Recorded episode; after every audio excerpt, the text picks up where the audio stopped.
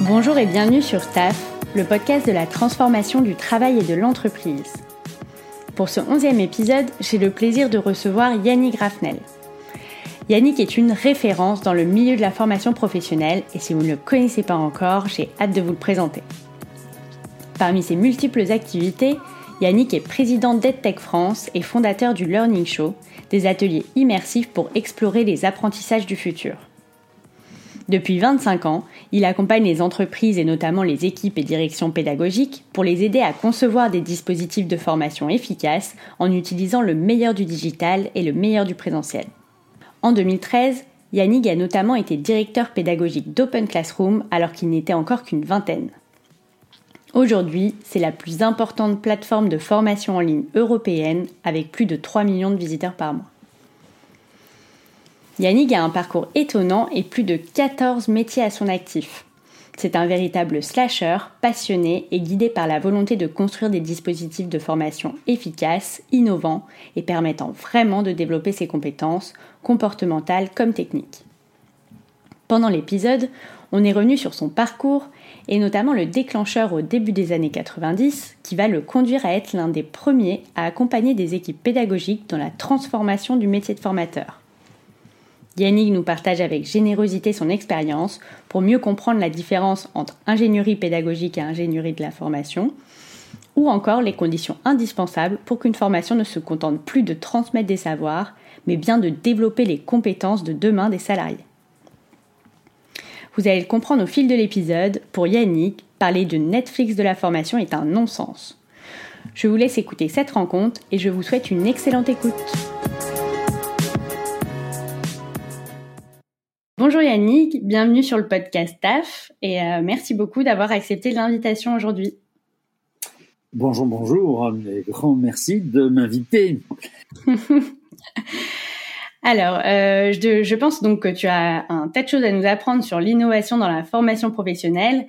Euh, je vais avoir pas mal de questions à te poser, mais avant ça, j'aimerais qu'on revienne un peu sur ton parcours, comme j'aime le faire habituellement avec les invités du podcast. Euh, alors, on y reviendra, mais toi, ça fait euh, plus de 25 ans que tu travailles dans l'innovation, dans la formation. Euh, je vais revenir au cours de l'épisode sur tes différentes activités. Mais avant, j'aimerais savoir bah, comment tu es arrivé à t'intéresser au sujet de la formation, de l'innovation pédagogique. Qu'est-ce qui t'a donné envie d'en faire ton métier? Voilà, est-ce qu'il y a des moments marquants de ton parcours qui t'ont poussé vers ce sujet et à le l'explorer bah, depuis tout ce temps-là? Alors, ouais, c'est on n'est jamais euh, le fruit du hasard, euh, sachant que, euh, comme j'ai souvent expliqué, faire de la formation, ce n'est que un de mes métiers parmi 14 autres que j'ai pu pratiquer pendant les, les 30-40 dernières années.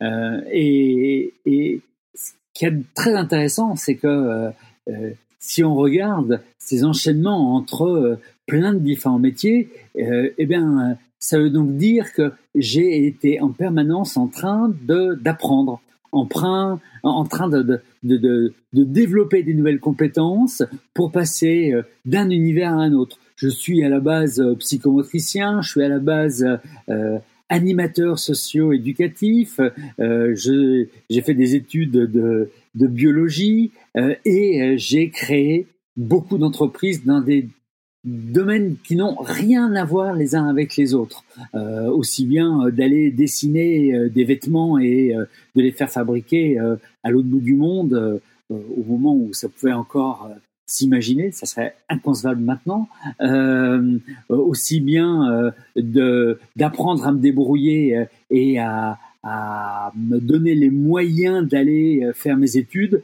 en faisant de la barbe à papa. Euh, et, et au-delà de l'aspect complètement incroyable, à chaque fois, ça a été en faisant, je vais apprendre. En m'entourant de ceux qui savent, je vais apprendre et je vais retenir ce qui euh, m'intéresse de l'expérience pour pouvoir eh bien euh, en faire euh, un job, un métier ou un espace dans lequel je vais pouvoir moi-même aller innover. Donc la formation en tant que telle, c'est quelque chose dans lequel j'ai plongé moi, en 90, 92, parce que j'avais aussi comme diplôme le fait d'être ingénieur commercial en informatique, c'est-à-dire que j'ai plongé dans l'informatique moi dès les années 80 avec euh, Prologue, avec euh, l'arrivée du, Mac, euh, avec vraiment l'émergence de la micro-informatique, comme on disait à l'époque, et que j'ai autour de cet équipement matériel eh bien, euh, trouver une place immédiatement comme formateur sur l'usage de l'informatique. Et euh, euh, j'avais cette chance de parler anglais puisque j'avais créé une entreprise en Thaïlande et beaucoup vécu et travaillé avec la Thaïlande, avec l'Inde. Et j'ai été embauché par une entreprise qui avait un client important Alcatel. Alors Alcatel, maintenant, euh, en 2021, euh, euh, les gens se disent, bon, attends, ça existe même plus. Alcatel, dans les années 90, c'est un fleuron français. Et c'est vraiment le summum de la recherche en informatique appliquée à la téléphonie. Et ce sont des centres techniques export qui, tout autour du globe, euh, sont composés à la fois de Français, d'ingénieurs français et euh, de locaux qui euh, font du développement informatique sur des gros systèmes dans le monde Unix. Et euh, je me suis retrouvé embarqué pour aller former ces ingénieurs, étant moi-même ingénieur c'était la condition minimale. On ne met face à un ingénieur qu'un ingénieur. Eh bien, à les former à des domaines de l'informatique que je ne connaissais absolument pas du tout. Parce que euh, ça faisait sept ans que j'avais pas retouché à l'informatique mais c'est pas grave. J'ai compris très très vite qu'être formateur c'était euh, pas une question de savoir c'était une question de posture. Que euh, pour aller former des ingénieurs à, des choses techniques eh bien il me suffisait moins d'aller apprendre et d'aller euh, euh, ingérer euh, tous les éléments techniques, mais que ce que l'on me demandait, c'était un, un savoir-être pédagogique, un savoir-être relationnel avec mon public, qu'il soit français ou étranger, pour leur permettre de comprendre, d'appliquer et finalement de maîtriser à la fin d'une session de formation. Et en, en vivant ça, j'ai très rapidement compris l'essence même de ce qu'était le moteur de la formation. Et, là où euh, ça a été extraordinaire, parce que c'est ça qui a été le déclencheur pour moi, c'est que ayant créé une nouvelle entreprise qui s'appelait IDP, Ingénierie et Développement en Pédagogie, avec euh, mon associé formateur lui aussi euh, et, passionné de, de, ces éléments, eh bien, nous avons très rapidement compris que nous avions deux choix possibles. Soit nous allions développer notre entreprise en allant embaucher plein de formateurs et en continuant à aller développer plein de nouvelles formations dans le monde de l'informatique. C'était quelque chose qui était assez facile à faire, qui aurait permis euh, de gagner beaucoup d'argent, mais c'était pas le moteur qui nous intéressait. L'autre possibilité, c'était d'inverser le paradigme et de se dire en quoi l'informatique va changer mon métier de formateur. Et là, on partait d'une page blanche et c'est là que je me suis engouffré pour pouvoir vraiment aller euh, inventer des nouveaux métiers, des nouvelles postures et tout un univers qui s'ouvrait au début des années 90 de comment l'informatique va changer mon métier en tant que formateur.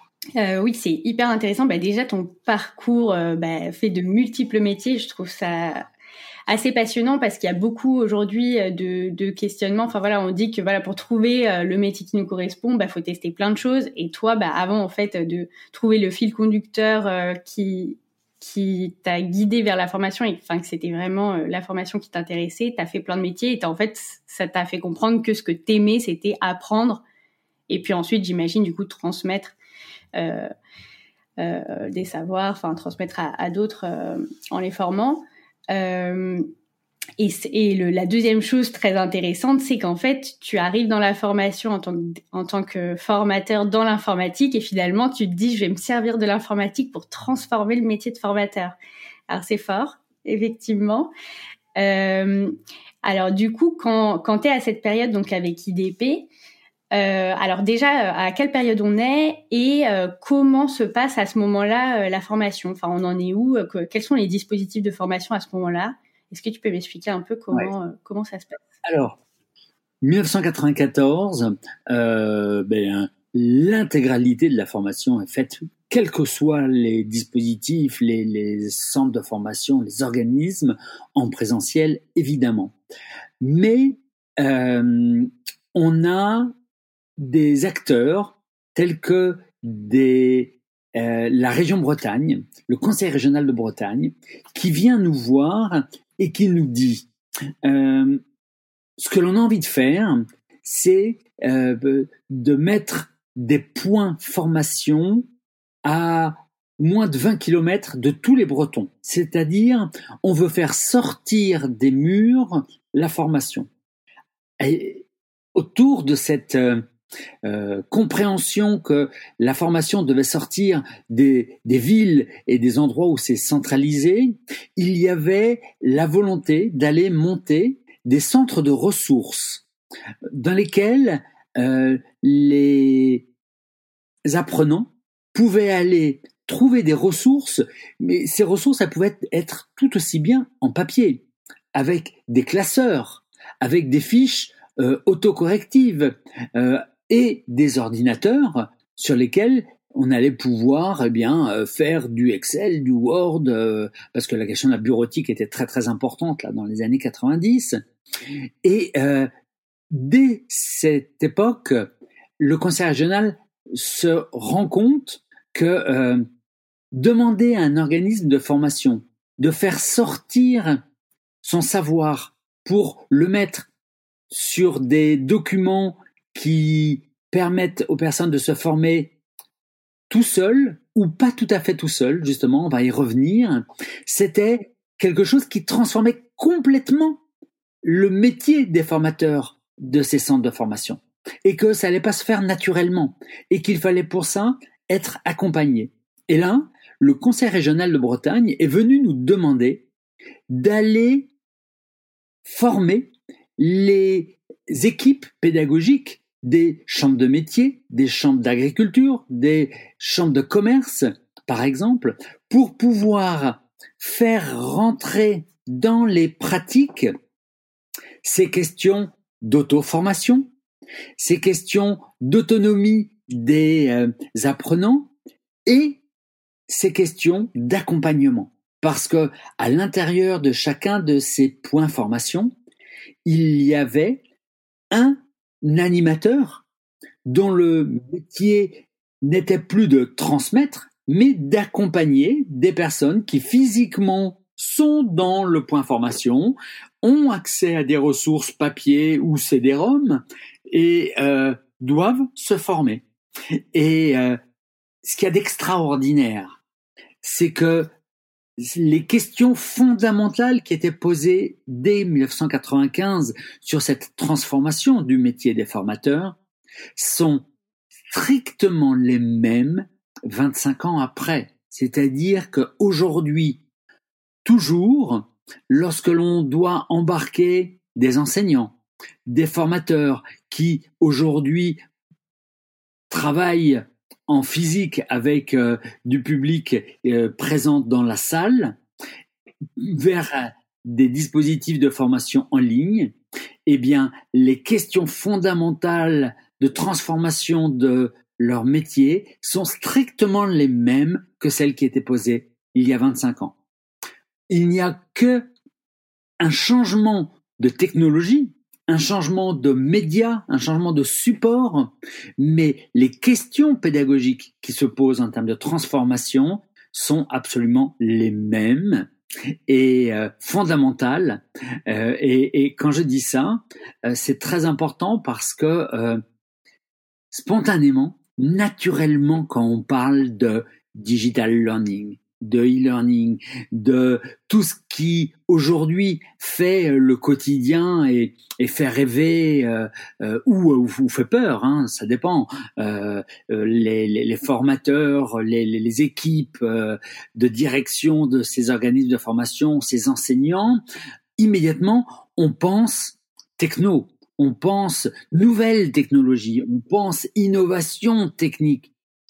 Or, les vraies questions, celles qui sont fondamentales, celles qui sont clés, celles qu'on ne peut en aucun cas oublier, sont très éloignées de la technique, sont très éloignées de l'innovation, euh, de la nouvelle techno euh, qui vient de sortir et qui sera remplacée demain par une, autre, et ainsi de suite. Ce sont des questions réellement d'ingénierie, des questions euh, de posture et avec des, une vraie remise en question du rôle du formateur. Oui, c'est super intéressant et c'est vrai que ça relativise un petit peu euh, bah, le rôle qu'on attribue euh, aux nouvelles technologies et au digital dans la formation. Euh, du coup, donc tu me disais que ces grandes questions tournaient autour de l'ingénierie de la formation. Est-ce que tu peux bah, bah, m'expliquer un petit peu plus quelles étaient ces grandes questions qui, perdurent aujourd'hui et euh, est-ce que tu peux me repréciser aussi euh, euh, les termes d'ingénierie pédagogique, ingénierie de la formation, voilà pour qu'on pour clarifier ça pour tout le monde parce que des fois on mélange un peu innovation pédagogique, ingénierie pédagogique. Voilà, je veux bien un petit rappel de tout ça. Tout à fait, mais c'est très important parce que pour y compris beaucoup de formateurs ou de personnes qui travaillent dans le monde de, de la formation, euh, la différence entre ingénierie de formation et ingénierie pédagogique est souvent floue, alors que c'est fondamental. Alors, je vais, je vais prendre euh, qu'est-ce que l'ingénierie pédagogique d'abord? L'ingénierie pédagogique, je suis formateur, j'ai un contenu euh, avec des objectifs, avec euh, des ressources, euh, qui peuvent être euh, très diverses et variées, euh, des, des, des, des, sources d'informations. Le travail de l'ingénierie pédagogique est d'aller traduire ces contenus en objectifs avec des modules, en choisissant des médias et en choisissant des activités que l'on va décrire euh, pour euh, euh, permettre aux apprenants eh bien de pas à pas apprendre, comprendre et mettre en application.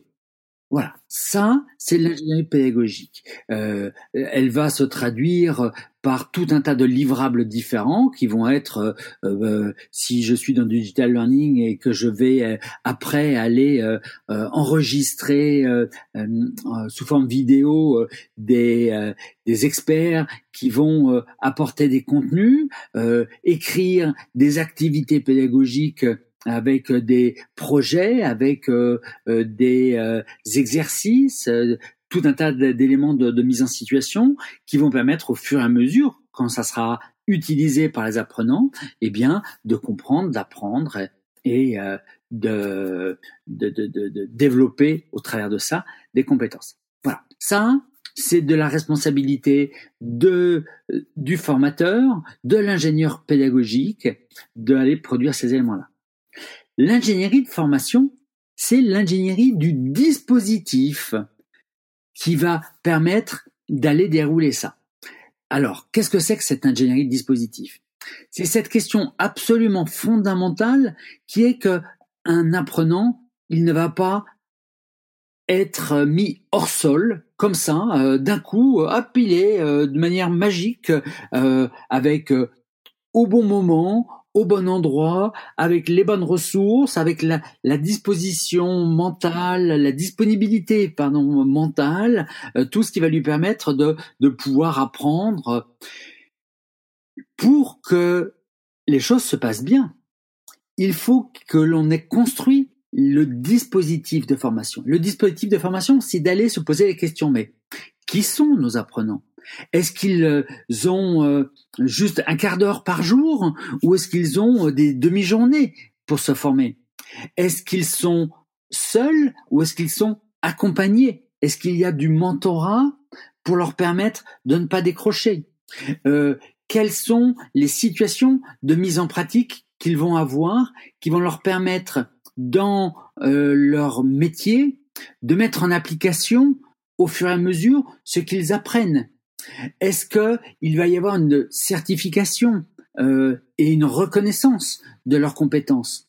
Est-ce que euh, va y avoir une alternance entre euh, des travaux de groupe et de l'apprentissage tout seul Est-ce qu'il va y avoir de l'alternance entre des situations dans lesquelles ils vont se retrouver ensemble physiquement sur une machine ou autour de matériel particulier qu'ils vont utiliser?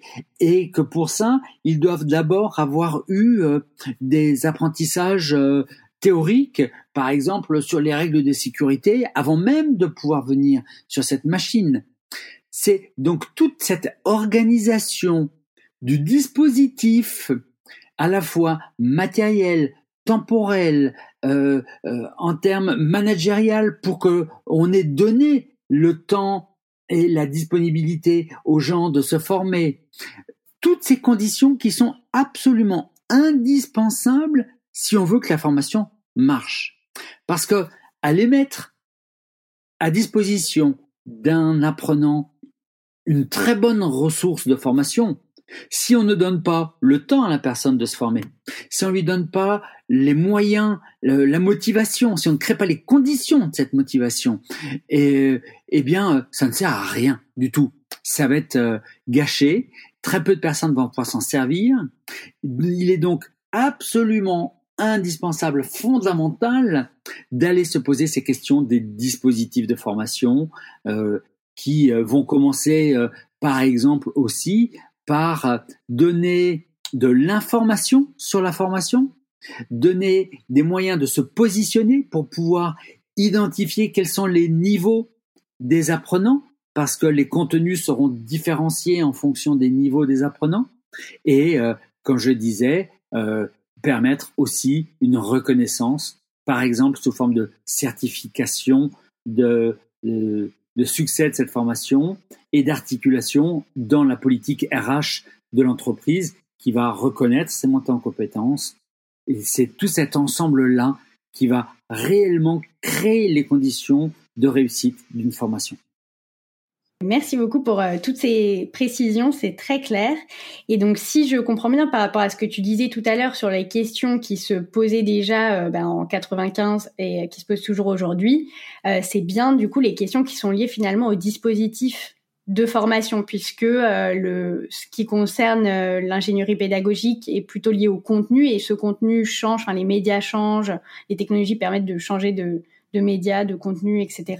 Alors que les questions liées au dispositif de formation euh, bah, sont toujours les mêmes et, ne, changeront pas euh, avec une nouvelle technologie ou les, de l'innovation, euh, Tout à fait.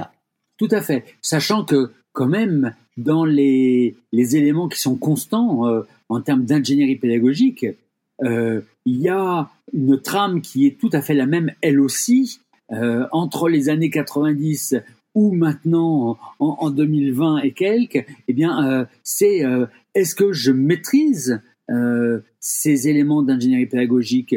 Est-ce que la notion de compétence est claire pour le formateur? Est-ce que les moyens de découper un contenu de formation sous forme granulaire avec euh, des objectifs euh, précis euh, pour chacun de ces granules qui vont permettre une exploitation morcelée pour faire du micro-learning ou, ou, toute autre forme de, formation comme ça dans des dispositifs avec des plateformes qui permettent d'accéder à chacun des grains de manière autonome. Est-ce que ça c'est bien maîtrisé par le, formateur? Euh, et, aussi des questions autour euh, de la pédagogie par projet, euh, de la mise en application. Est-ce que ce qui m'intéresse, c'est de vérifier simplement que le savoir est retenu? Ou est-ce que ça m'intéresse de mettre les conditions d'application sous forme de mise en situation qui vont permettre réellement d'aller développer des compétences. C'est-à-dire, est-ce que je reste simplement au niveau de je veux vérifier que le message que j'ai fait passer est retenu ou est-ce que je veux développer des compétences pour que les personnes mettent en application dans leur travail ce que je viens de leur apprendre. Et là, il y a un gap entre les deux qui est absolument important. Et, euh, la, question euh, est, fondamentale pour un ingénieur pédagogique de ne dépasser simplement euh, l'aspect transmissif que pouvait avoir le formateur pour vraiment viser un, un, travail de développement des compétences, qui est la seule chose pour laquelle une organisation envoie ses apprenants en formation. Oui, tout à fait.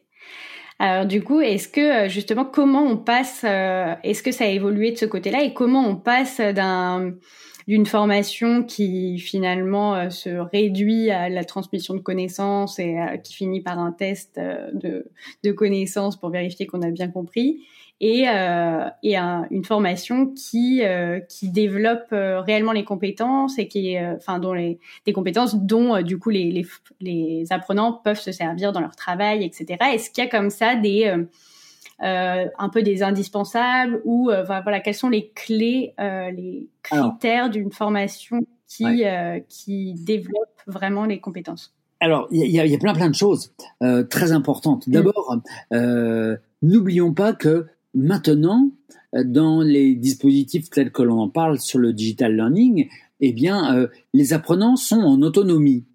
Ils sont en autonomie, euh, ils ont cette liberté d'aller accéder quand ils veulent à la formation. Le vrai problème qui se pose immédiatement est le problème de la motivation.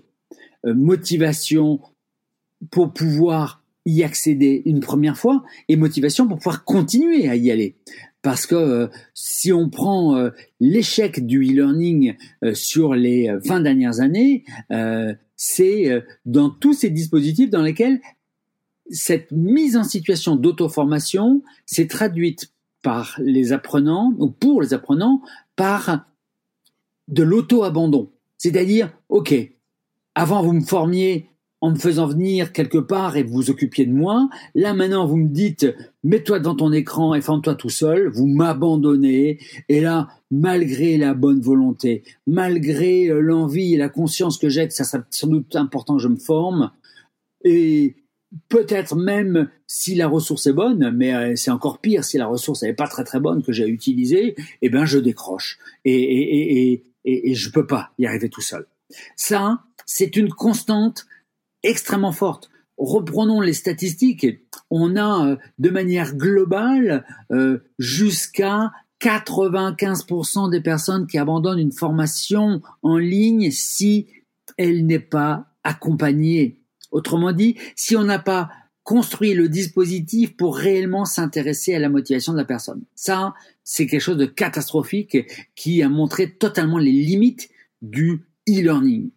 Alors, euh, ce que l'on met en place, et là il y a plein de choses qui sont extraordinaires, qui sont vraiment le fruit de ces 20 dernières années de pratique, qui permettent de, de savoir que si on veut obtenir au contraire 80, 85, 90% de personnes qui iront jusqu'au bout, il y a des choses à ne pas louper. Alors, dans ces choses, il y a d'abord le fait que l'homme est un animal social qui apprend avec et par les autres. Seul juste 5 à 6% de la population est capable d'apprendre tout seul dans son coin. Les autres ont besoin d'appartenir à un groupe et qu'on s'occupe de ce groupe. Donc, créer les conditions pour que ce groupe soit formé, pour que les gens aient des interactions social avec les autres membres du groupe, que ce soit animé sur des forums, que les personnes puissent se rencontrer d'abord. Ça, c'est quelque chose qui est fondamental. Deuxième élément, c'est qu'il puisse être accompagné, c'est-à-dire qu'il y ait quelqu'un dans le dispositif dont le job, c'est de s'intéresser à la manière dont vit chacun des apprenants tout seul chez lui. On le voit bien par ces, euh, en cette époque où euh, tout le monde est en télétravail, où tout le monde est isolé, c'est psychologiquement extrêmement difficile. Alors que recevoir un coup de fil une fois par semaine de son mentor qui vient non pas vérifier que je j'ai bien appris, mais qui vient parler avec moi, qui vient me faire m'exprimer sur mes difficultés, qui vient vérifier la corrélation entre mon objectif personnel et finalement ce que je suis en train de d'apprendre, euh, de me donner des trucs pour pouvoir m'aider à m'organiser, eh bien ce cet échange avec un mentor, ça va avoir un effet énorme sur le taux de personnes qui vont aller jusqu'au bout de la formation. Ça, c'est une chose extrêmement importante. Euh, créer des, des conditions de d'alternance entre du présentiel et du distanciel, ça aussi, c'est quelque chose qui a un impact très très fort parce que euh, travailler à distance avec un groupe de personnes si je les ai jamais rencontrés, ça sera beaucoup moins efficace que si au départ dans le dispositif, j'ai rencontré les personnes avec qui je vais après bosser à distance. Et euh, cet euh, impact émotionnel, cette dimension relationnelle, j'allais dire même affective entre les gens est essentielle. Et il faut savoir la nourrir, il faut savoir la, la développer, en sachant parfois faire se regrouper les apprenants absolument pas du tout pour leur apprendre quelque chose, mais juste pour créer le lien entre eux, pour créer cet effet waouh qui fait que on a eu du plaisir à être ensemble, on a du plaisir et on a du coup aussi des responsabilités pour ne pas laisser décrocher les autres ou pour ne pas se laisser décrocher par les autres. Donc ça c'est très très important. Autre élément, c'est fondamentalement le fait que l'on n'apprend plus de la même manière qu'il y a, euh, euh, qui, a 30 ans euh, ou plus. On a besoin, pour apprendre, d'avoir une motivation sur quel sera l'usage de ce que j'apprends. Comment est-ce que je vais me servir et mettre en application ce que j'apprends? Et pour ça, il n'y a rien de mieux que la pédagogie par projet. Donnez-moi du sens. Dites-moi à quoi ça va me servir. Eh bien, pour le faire, il suffit d'aller me proposer des mises en situation dans lesquelles je vais avoir un challenge, je vais avoir une production, une réalisation, un livrable à faire pour lequel, pour réussir ce challenge, je vais avoir à aller chercher des informations, être acteur de ma formation, en allant chercher dans les ressources, en allant chercher dans tout ce que l'on met à ma disposition, dans lesquels je vais aller euh, prendre ce dont j'ai besoin pour pouvoir réussir les mises en situation, les activités pédagogiques qui vont me permettre de rassembler tout ça dans une production que j'ai à faire. Pour me permettre, par cette mise à l'épreuve, d'apprendre en faisant, d'apprendre par l'échec, parce qu'il y a plein de choses pour lesquelles eh ben, j'essaye de faire, mais je ne sais pas. Je ne sais pas parce qu'il me manque des éléments. Et au fur et à mesure, on ne me juge pas parce que je ne sais pas. Au contraire, on me renvoie à cette nécessité d'aller chercher, d'aller apprendre et d'aller maîtriser pour pouvoir réussir ce que j'ai à faire. Ça, c'est fondamental. Cette pédagogie par projet, c'est le moyen de rendre acteurs les apprenants et non plus de les laisser passifs, enfants de classe, derrière leur écran, à aller dérouler et suivre des choses dont ils doivent simplement retenir que deux ou trois idées et sur lesquelles on va aller les juger sur est-ce qu'ils ont bien retenu ou pas. Ça, cette pédagogie-là est morte, n'a plus de raison d'être actuellement, bien que encore elle soit énormément utilisée et subie par des apprenants. Voilà les, les éléments fondamentaux.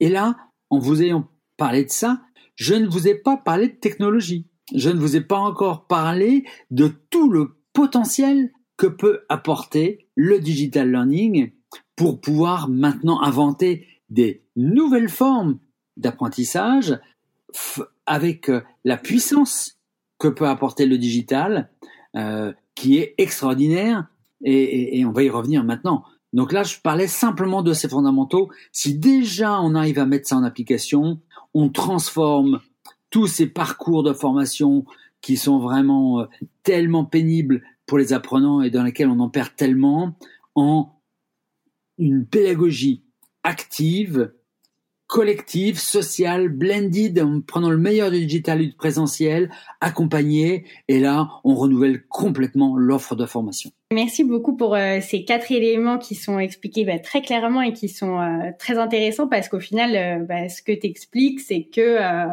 en tout cas pour les trois premiers, qui est d'apprendre dans un groupe, enfin, d'être euh, entouré euh, de personnes, d'avoir un mentor et euh, de, créer du lien à travers un mélange distanciel présentiel, ça, revient beaucoup au sujet de l'humain dans la formation et que finalement les fondamentaux de la formation sont très liés aux relations, aux interactions humaines, au, à, à l'émotionnel et à l'humain et que sans ça, en fait, le digital va venir, bah, tu vas nous on, va, parler ensuite un peu de, différents exemples de dispositifs digitaux, enfin, ce que le digital peut apporter, mais fondamentalement, enfin, dans les fondamentaux, le socle, c'est vraiment quand même, ça reste l'humain et c'est ça qui n'a pas changé. C'est qu'en fait, ça, ça n'a jamais changé et ça changera pas. Euh, ce sont des bases qui, qui sont constantes. Tout à fait, et qui sont souvent ignorées.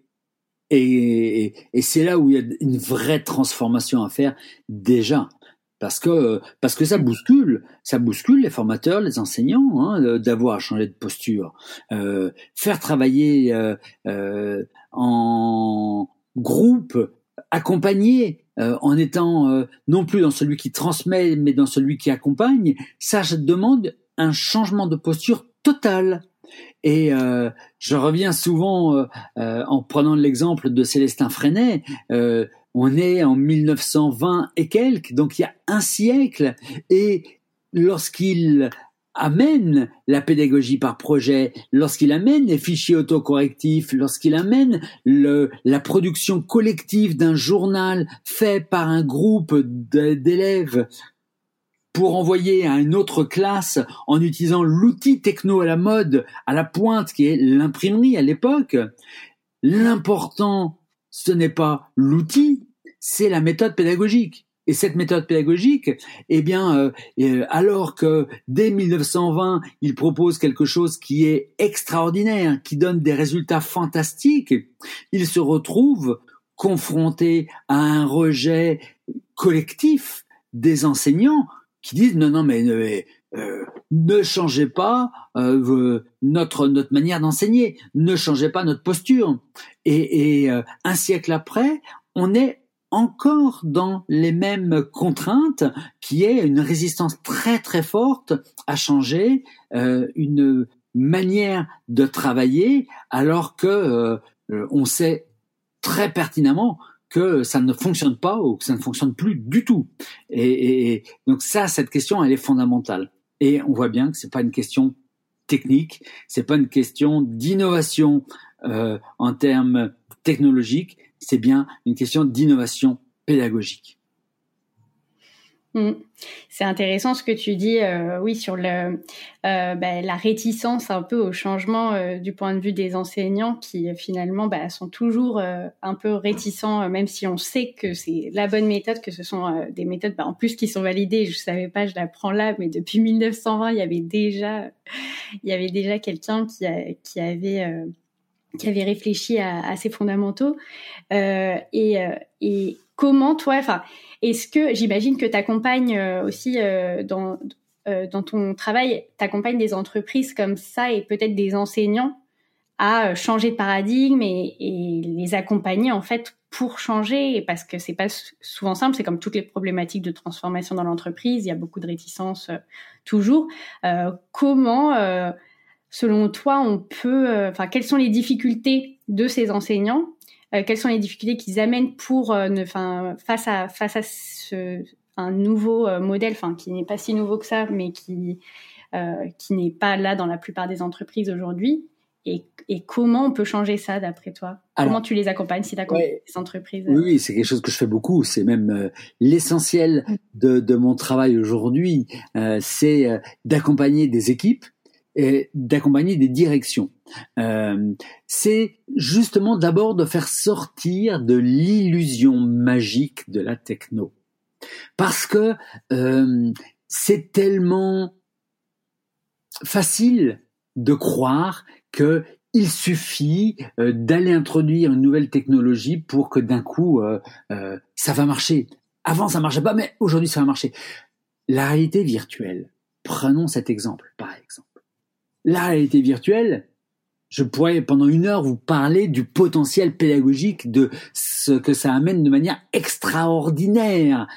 Mais euh, si on croit qu'il suffirait d'amener les contenus en réalité virtuelle pour que d'un coup euh, tout euh, se passe facilement, que les apprenants apprennent tout seuls, eh bien non, ça ne marcherait pas comme ça. La réalité virtuelle, eh bien, ça ne peut marcher que là aussi si c'est accompagné, que là aussi si on a organisé en termes de dispositifs euh, tous, toutes les conditions pour que les gens puissent utiliser ces ressources et se former euh, avec des allers-retours euh, entre une expérience vécue intimement puisque euh, c'est vraiment quelque chose qui se passe au niveau du cerveau sans même passer par la cognition. C'est quelque chose qui est vécu au niveau émotionnel, sensoriel, proprioceptif, qui permet d'aller engrammer des, des réflexes, des comportements euh, sans risque,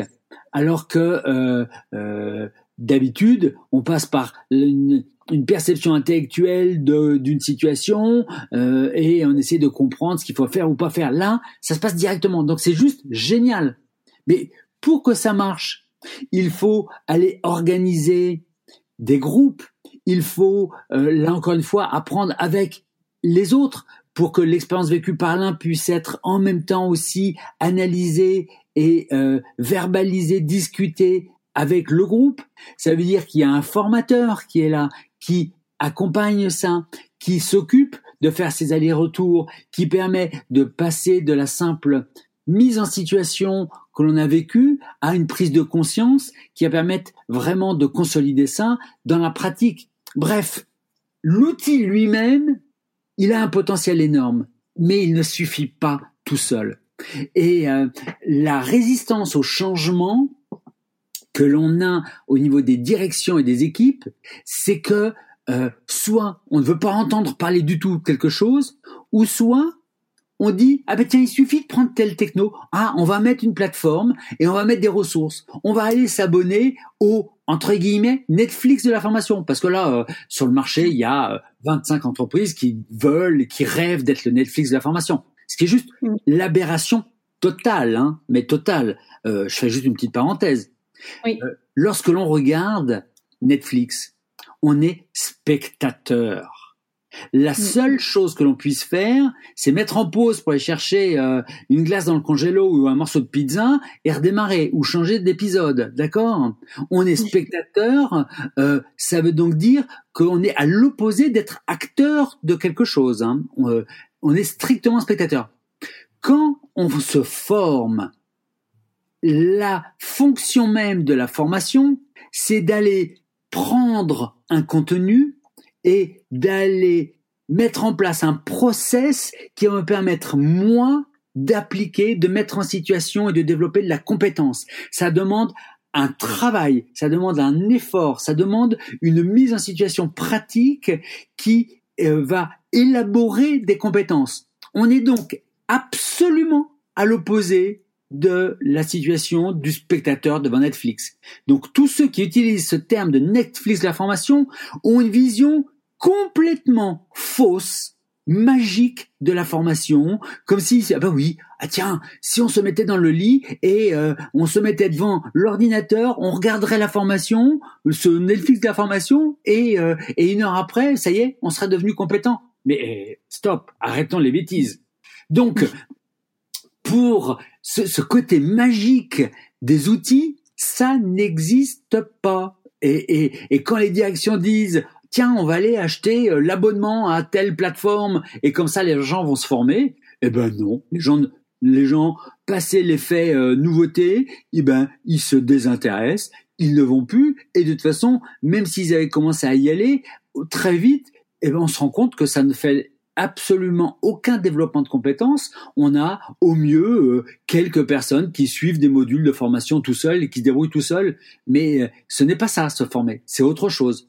Donc, mon travail, c'est d'aller réapprendre les fondamentaux pour que des directions, déjà directions d'organisation de formation, euh, des directions pédagogiques ou des équipes, eh bien recomprennent quel est leur rôle et comment ils vont pouvoir aller utiliser le meilleur apporté par les innovations techno-pédagogiques, par exemple toutes les connaissances des neurosciences qui permettent de comprendre que ben oui, aller fragmenter les choses par rapport à la disponibilité des apprenants, c'est important. Et que c'est ce qui va permettre de d'aller euh, s'adapter à la disponibilité euh, qui est souvent de 10 minutes, un quart d'heure, 20 minutes peut-être. Et euh, que par contre aller mettre de la pédagogie par projet en construisant des projets passionnants qui vont vraiment embarquer des équipes, c'est indispensable. Que euh, le fait de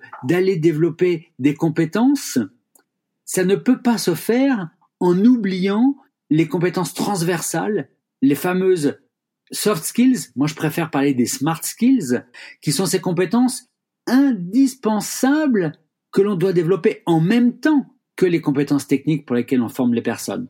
Ça veut dire que si dans la manière d'apprendre, on oublie que l'on doit développer la créativité, la communication, la coopération, euh, l'esprit critique, la résilience, l'apprenance des apprenants, cette capacité à apprendre, cette capacité à être en interrelation avec les autres, à faire des choses, à être dans dans ce qui sont ces compétences clés pour l'avenir, eh bien ça, ça se fait en même temps qu'on est en train de mettre les personnes en situation de d'apprendre ensemble, de euh, travailler ensemble sur des ressources, de produire ensemble euh, des projets.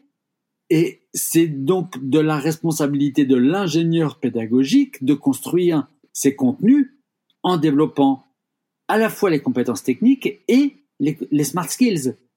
Donc, hmm. tous ces éléments-là, c'est une prise de conscience et après, ben, il suffit d'apporter euh, les, les éléments euh, techniques et en disant, ben, regardez, on a une pléthore d'acteurs, on a une pléthore d'entreprises et tech qui produisent chacune des éléments que l'on peut mobiliser et utiliser pour pouvoir aller produire et construire des dispositifs et des ressources de qualité.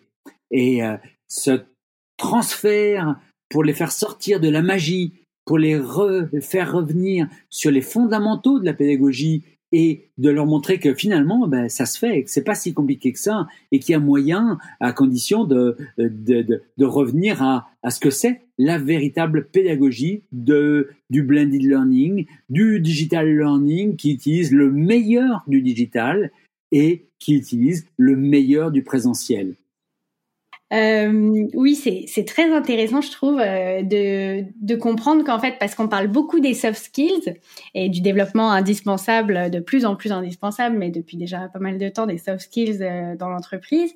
Et, euh, et c'est intéressant de voir qu'en fait, un bon dispositif de formation peut former bah, les, aux soft skills en même temps qu'il qu'il développe des compétences techniques. Et, qu'en fait, parce qu'il y a des formations qui se, qui se concentrent aussi et, qui, et dont la enfin le, contenu est concentré sur ces soft skills le développement de ces soft skills, mais en fait, euh, on peut tout à fait les développer en apprenant des compétences euh, dures.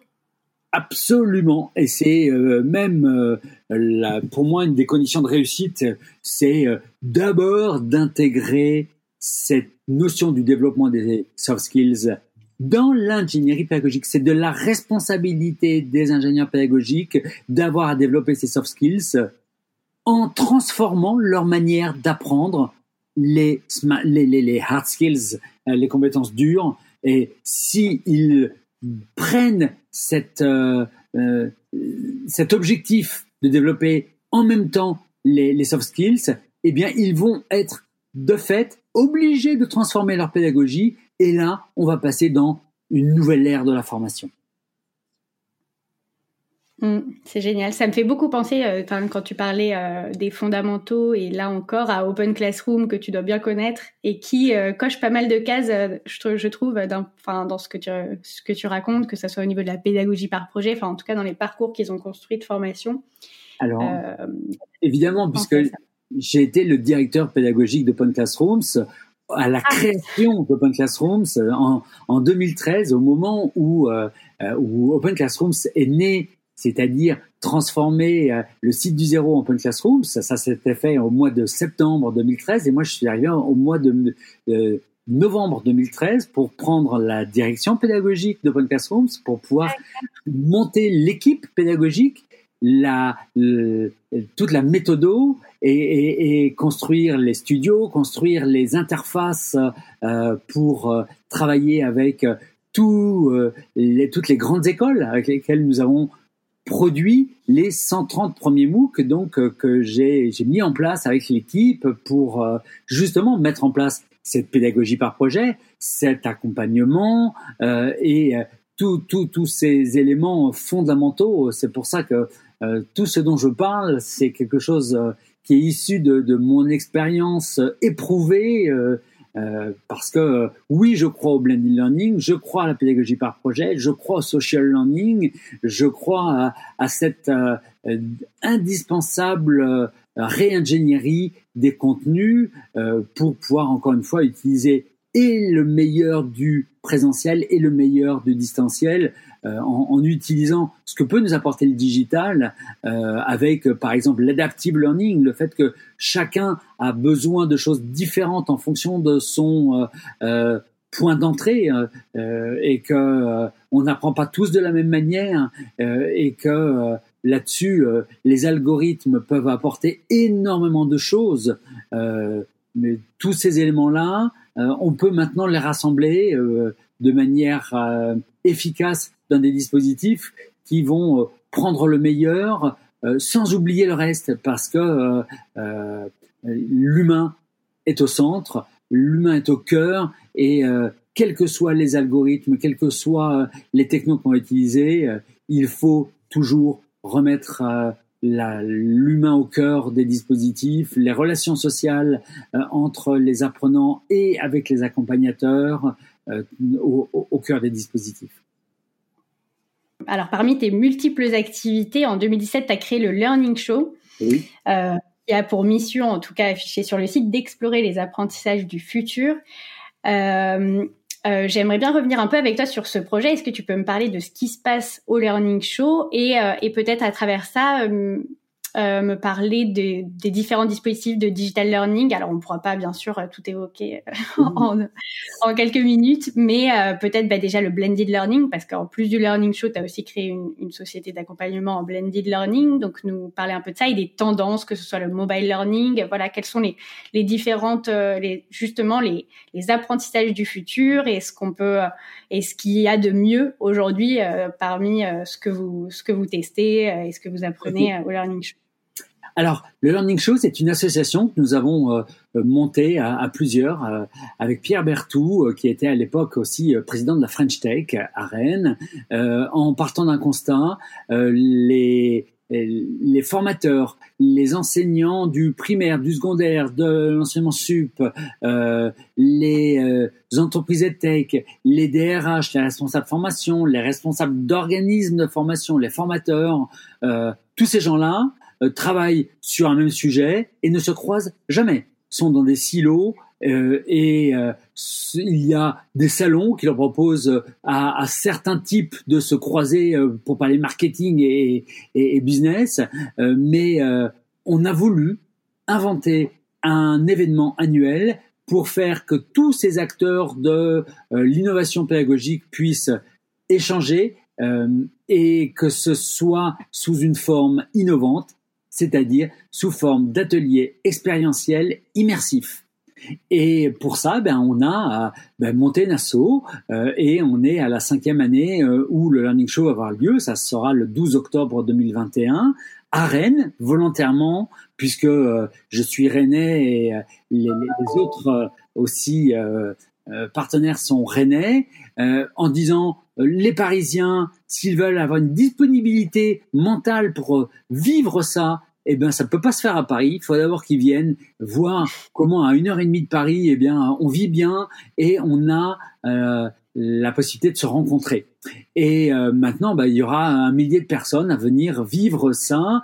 Et ça donne un inventaire de plein d'échanges de pratiques euh, et en même temps une exploration de tout un tas de, de, de, tendances.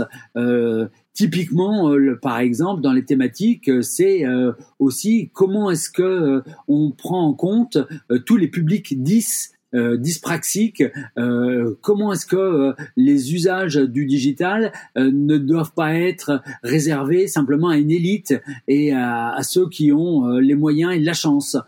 comment est-ce que la notion de transformation environnementale est une dimension clé qui s'invite dans tous les dispositifs de formation et doit être pris en compte euh, parce que nous avons une responsabilité sociétale euh, vis-à-vis de, l'ensemble des, publics à ce niveau-là.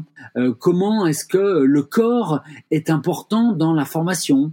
Et là, avec des interventions euh, qui vont faire vivre des situations où la danse euh, est appelée, euh, faut pas oublier, je suis psychomotricien moi à la base, hein, euh, où, le, où on a eu plein de fois comme ça des, des, des, des intervenants euh, avec de la boxe, avec euh, du chant, avec c'est-à-dire tout, tout, ce qui ramène de l'humain et, l'humain dans l'information, c'est aussi le corps. L'aménagement de l'espace dans un organisme d'information est fondamental.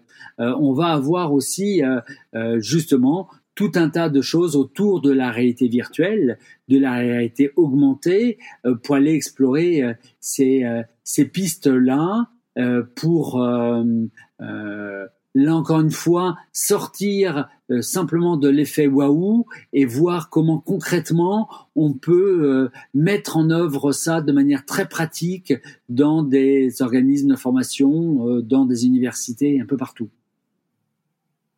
Mmh, c'est génial. Et du coup, c'est intéressant de voir qu'en fait, les ateliers expérientiels enfin de l'expédition Learning Show sont finalement conçus aussi, j'imagine, euh, avec un dispositif pédagogique de d'apprentissage avec des liens en groupe, etc.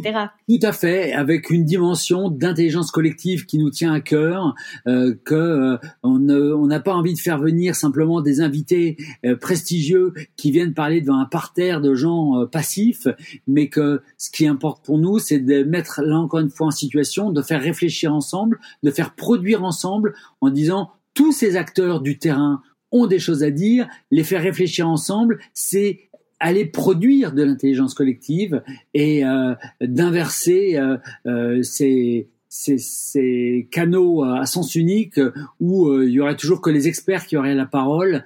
Or, ceux du terrain, tous ceux qui produisent, qui réfléchissent, qui mettent en œuvre, tous les jours, ont plein de choses à dire et euh, ont énormément d'expertise développée qu'ils doivent partager aux autres. Donc, euh, faire se rencontrer les uns les autres, échanger sur les pratiques, réfléchir ensemble, c'est quelque chose qui nous tient à cœur. Mm. Super, en tout cas, ben, on n'aura pas le temps d'en parler dans le détail, mais j'encourage ben, tous les auditeurs à aller voir ce qu'est ce le Learning Show euh, sur le site. Et je mettrai le lien parce que c'est assez intéressant. Euh, euh, du coup, donc là, tu m'as enfin, on a parlé beaucoup du d'un des défis donc que je comprends du monde de la formation qui va être voilà d'utiliser euh, le digital mais sans perdre de vue euh, le dispositif pédagogique, la méthode pédagogique qu'il y a autour. Est-ce qu'il y a d'autres grands défis prochainement dans le monde de la formation ah ben, dans les autres euh, les autres tendances, les autres évolutions, évidemment, il y a toute la dimension du mobile learning euh, qui, qui amène euh, cette souplesse et, et cet euh, apprentissage de manière fragmentée, à condition toujours de garder euh, euh, des moyens qui permettent de redonner de la cohérence à tous ces grains, parce que plus on fragmente, plus c'est facile potentiellement d'aller retenir, d'aller utiliser, d'aller consommer des granules de formation, à condition de ne pas perdre le sens de tout ça, à condition d'être capable de tout rassembler sur du projet et de, euh, de, de l'objectif global. Donc ça, c'est un élément qui est vraiment important. Euh, euh, il y a une autre tendance aussi euh, qu'on peut évoquer qui est l'approche avec le gaming, qui encore une fois est, souvent utilisé comme étant la panacée. Or, c'est là encore une fois quelque chose qui peut être tout à fait utile en termes de mise en situation, euh, en termes euh, de pour faciliter l'appropriation, mais euh, qui est un non-sens pour beaucoup de personnes qui sont éloignées des règles de de, de, de jeu, des règles de concurrence, de compétition. autant ça peut s'appliquer pour un public de de sales qui sont habités, habitués à, à aller se, dans la compétition, autant ça n'a aucun sens pour beaucoup d'autres personnes. Donc ce n'est pas une solution en tant que telle, c'est un moyen. Parfois, euh, c'est très bien lorsque ce sont des mises en, en, situation avec des simulations. Donc tout ça c'est intéressant, mais c'est pas une, ça ne doit pas être une solution unique. Et euh, et il y a toute une nouvelle dimension qui est euh, la, la, dimension d'apprendre par les autres, c'est-à-dire comment est-ce que l'on peut être contributeur, comment est-ce que l'on peut maintenant structurer des retours d'expérience euh, pour faire que ce qui est euh, compris par l'un soit euh, formalisé dans une plateforme pour que ça serve de module de formation pour les autres, et où là où il y a d'énormes progrès qui sont faits pour vraiment développer cette dimension du social learning euh, contributif, du peer-to-peer, euh, qui est vraiment un des axes très très importants d'évolution. À quoi bon aller chercher dans une entreprise des modules de formation à l'extérieur alors que l'on peut utiliser les compétences en les valorisant des personnes qui sont déjà dans l'entreprise pour qu'elles aident à former les autres personnes de l'entreprise en, capitalisant ça sur des plateformes qui vont permettre de saisir les bons gestes, les bonnes réflexions euh, et d'aller coproduire ensemble ces ressources. Ça, c'est une euh, piste très très importante d'évolution de la formation euh, qui va se développer. Super, ben merci beaucoup pour tous ces enseignements. Est-ce que où est-ce qu'on peut aller pour creuser? Parce qu'évidemment, bah on peut pas euh, parler de tout aujourd'hui. Euh, où est-ce qu'on peut aller pour creuser sur ces sujets? Est-ce qu'il y, est y, a des conférences ou des webinaires qui sont retransmis sur tel ou tel sujet? Est-ce qu'il y a des, voilà, des plateformes justement qui peuvent permettre aux auditeurs d'aller creuser euh, ces sujets de ah. transformation, de nouveaux dispositifs, de, d'ingénierie de formation? Alors, ouais, bonne question. Euh, euh, c'est vrai que moi je trouve que sur LinkedIn il y a beaucoup beaucoup d'échanges qui sont faits, hein, d'informations, euh, parce qu'on est nombreux à publier des choses. Moi, moi je sais que c'est un de mes canaux préférés de communication. Hein. Parce que je ne prends pas le temps de lire des, des, des, livres sur ces sujets alors qu'il y a plein de choses qui sortent. Euh, oui, les podcasts, c'est une super solution. Euh, oui, le learning show, c'est un moment vraiment euh, euh, très très très fort pour ça, mais aussi les événements qui sont montés par des, des collègues que j'aime beaucoup, Philippe Gilles, Philippe Lacroix avec ILDI, hein, qui, qui qui font des choses avec des événements très intéressants de la même manière. c'est voilà, c'est il faut il faut être en veille permanente pour pouvoir aller euh, se, se, nourrir. Euh, je pense qu'on a cette chance là maintenant d'avoir beaucoup beaucoup de ressources à disposition comme ça euh, et, et, et continuelles. Voilà. Mm. Ok, merci. Alors, je vais finir par les trois questions de fin que je pose à chaque invité. Alors, la première, si demain tu pouvais changer une règle ou une pratique dans l'entreprise, qu'est-ce que tu changerais? Alors, la reconnaissance et la valorisation euh, justement euh, des talents euh, des, des, individus. Chaque personne a des talents cachés qui n'ont sans doute rien à voir avec l'entreprise. Aller mettre un focus pour pouvoir révéler et mettre en valeur ses talents eh bien, c'est dire que l'on s'intéresse à la personne en tant que telle et que la richesse de tous les collaborateurs va venir enrichir de manière globale l'entreprise. Merci. Si tu devais donner un conseil pour avoir un rapport au travail plus sain, ce serait lequel? Alors, euh, ce conseil, euh, c'est de, de s'écouter soi-même euh, pour euh, aller toujours être aligné en termes de motivation, de savoir quel est le sens, pourquoi est-ce que je suis là, de savoir, euh, d'accepter de, se poser cette question. Quel sens? Pourquoi? Qu'est-ce que je fais à partir du moment où on n'est plus capable de trouver une réponse qui nous satisfasse, ça veut dire qu'il est temps de bouger. Et que il faut pas avoir peur de bouger. Moi, j'ai fait 14 métiers différents et je suis toujours slasher. Ça veut dire que j'ai toujours aujourd'hui quatre ou cinq métiers différents que je pratique en permanence en parallèle. C'est pour moi la manière de me maintenir à jour et euh, aligné par rapport à mes valeurs.